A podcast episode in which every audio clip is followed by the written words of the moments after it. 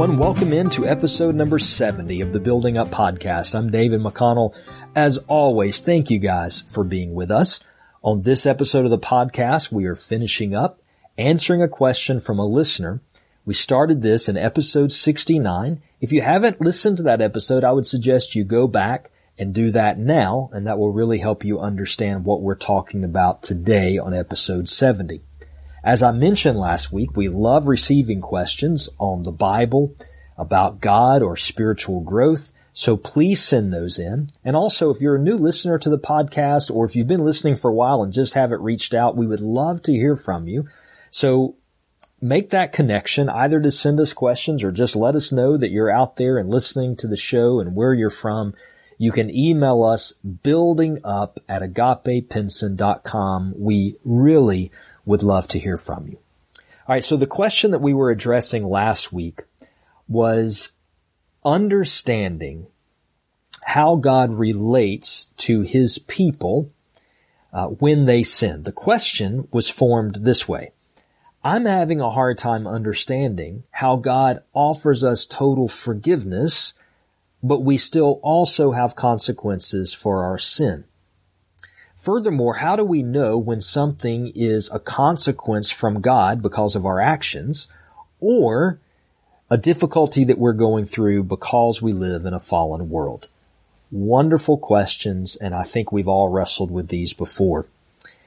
Last week we started with a foundational understanding of God's justice on the earth, why he judges sin, and how we are forgiven how we as believers can avoid God's wrath by believing upon Jesus, who was sent by God to receive his judgment for those who would believe in Christ. So for a person who places their faith in Jesus, God's wrath fell on Christ on their behalf rather than the wrath of God falling on them for their sin. This is the gospel. In episode 69, we covered that in detail, so I hope you've listened to that.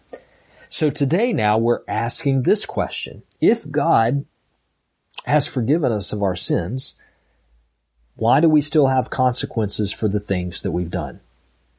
And I would say in response to that a few things. First of all, I, I don't think we always do. I think many times God in his graciousness not only alleviates us of sin, but he also alleviates us of the consequences of those sins. God works in our lives many times in his kindness so that you and I not only don't receive what we deserve in eternity, but we don't even receive what we deserve on the earth. But that's not always the case. For example, uh, someone coming to Christ who has um, harmed other people relationally or even legally will often have to still deal with the consequences of their actions even after they have been saved. Sin causes chaos and destruction and harm and it defiles people and relationships. And so coming to Jesus and being forgiven doesn't always do away with those consequences. There are many people who've come to know Christ and yet still suffered legal ramifications for things that they did. Um, whether that's going to jail or paying fines or, or whatever the case may be. And sometimes when we've come to know Christ, people that we've hurt in our lives, they don't automatically trust us. Sometimes they don't even automatically forgive us. And so we often have to live out the consequences of the things that we've done, even though we are made blameless in God's eyes. Even now, where, where you are in your life, there are times where, um, sin invites chaos or difficulty into your life. Even though you're forgiven of that sin, it still creates difficulties. Uh, if if as a husband, and this is kind of on my mind because I'm preaching through Peter on Sunday mornings right now at our church, and the passage that I'm getting ready to address in the next week or two has to do with um, uh, the the marriage relationship and instructions that we're given for husbands to not be harsh with their wives. So, as a husband, and as a Christian, if I'm harsh with my wife, that sin is forgiven. And that sin doesn't dictate my eternal destination because Jesus has received judgment on the cross for those things that I've done. But that doesn't mean that my harshness is not still going to harm my wife or in some way hurt our marriage. There are still consequences to the things that I do, even though in an eternal way I'm forgiven of my sins. We're still dealing with sin on the earth and we're still dealing with its destruction. And so sin still has very real consequences. And I would say that should lead us as believers to want to live holy lives. Lives where we are not giving in to sin because we know that sin invites harm. And just because we are a believer and forgiven eternally of our sins doesn't mean that we're still not going to have to live through harm that sin may cause. Another form of consequence that sin invites into a believer's life is the discipline of God. The Bible tells us that in our sin, God disciplines those who belong to Him. And we're told this in Hebrews 12 very clearly. If you have a Bible, you can go there, Hebrews chapter 12, and I'll read to you verse 7. There it says, it is for discipline that you have to endure. God is treating you as sons. For what son is there whom his father does not discipline? And then look at verse 11. For the moment, all discipline seems painful rather than pleasant, but later it yields the peaceful fruit of righteousness to those who have been trained by it. It's very important that we understand this. When we talk about the consequence of discipline, we need to understand that God intends that consequence or God purposes that consequence of discipline in the life of a believer for a very particular reason. The intention is our good. That discipline trains us to be holy and upright people. So if you're a parent um, or if you maybe even think back to how you were parented when you were growing up, you understand that your parents or you as a parent, you discipline your children. And a good parent, the reason they discipline their children is not to punish them. Punishment is about payback. No good parent looks at their child and says, you did this to me, so now I'm going to do this to you to punish you and to pay you back. That's not what a parent does. A parent looks at their child and says, you broke this rule or you misbehaved and now I'm going to discipline you. But the point of the discipline is not to pay you back. The point of the discipline is to train you so that you learn to be a person of good character and good behavior.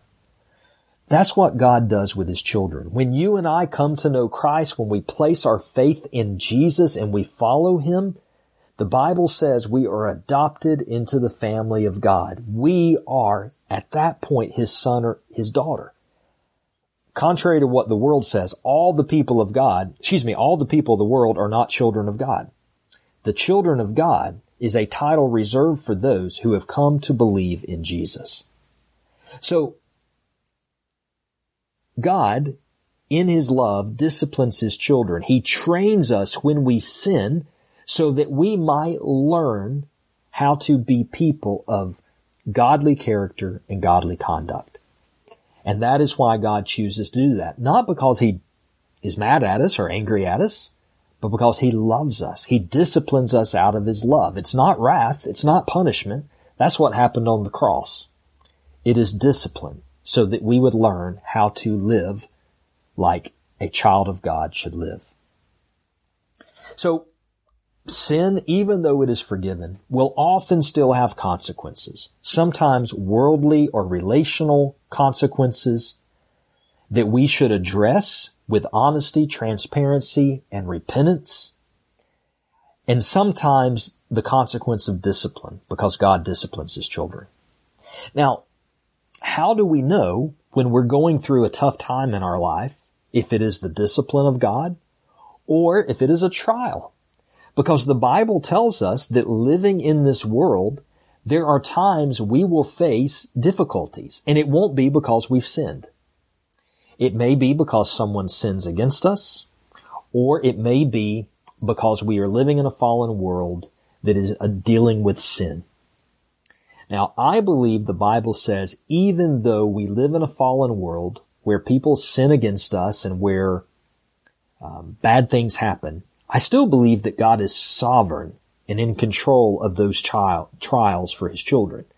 I think God, uh, anything that comes into our life, I think God has to give his okay for it to happen. And that's a difficult thing sometimes to understand, but hopefully we find comfort in that, that God is always in control. But God does allow trials at times in our life. First Peter chapter one tells us that there are times where God allows trials in our life and he does so for a very specific purpose. So 1 Peter chapter 1 verse 6 and 7 talks about how God uses trials to actually strengthen and grow our faith. He says that God's purpose in trials is that the tested genuineness of our faith would be found to result in praise and glory and honor to Jesus. So when God allows a trial in our life, He does so for the purpose of growing us in our faith, solidifying us in our faith, so that our faith produces more and more and more fruit, so that we grow in maturity. The, the hard reality is that some growth spiritually will only happen by us enduring trials. But God is in control of those and God uses those for our good. So how do we know when we're going through a difficult time? Is it discipline or is it a trial? And I think the answer to that can be found in Psalm 139, or at least maybe not the answer to that question directly, but I would say um, my counsel on how we can seek to know the answer to that question. First of all, let me say this. If the difficulty that we're experiencing is the discipline of God, then we are called to repent. God disciplines us when we sin, and the general rule would be if we will repent of that sin, the discipline will stop. On the other hand, difficulties that we're going through may be a trial that God has allowed to strengthen our faith. In that case, it's not an issue of repentance because we haven't sinned. It's an issue of endurance. We should endure that trial because by enduring it until God has finished and completed his work, we will grow in godliness. So repent if it's discipline, endure if it's a trial. How do we know the difference? Psalm 139 verse 23 and 24. David prayed this to God. Search me, O God, and know my heart. Try me and know my thoughts and see if there be any grievous or sinful way in me and lead me in the way everlasting. Here's my response. I think you can know if it's discipline or a trial by asking God. God is a good and gracious Father. And if He is trying to get your attention so that you will repent of a sin, and He's trying to get your attention through discipline, He is not going to leave you in a place of being unaware. If you will ask Him to show you any place in your life where you are sinning and you haven't repented, I believe God will answer that prayer and show you where that sin is so that you can repent of it. I think you can trust God in that. And I think God will also reveal to you if what you're going through is a difficulty and a trial that you need to endure. God is not going to leave you unaware. Make this Psalm 139 verse 23 and 24 a daily prayer. The reality is perhaps some discipline we can avoid if we don't fall into sin to begin with, and therefore asking God to show us where we may be going wrong so that we can repent is a good and gracious prayer for us to pray every day of our life. God loves us. He cares for us. He cares for us in His discipline. He cares for us in our trials. And God will not leave you unaware of which is which.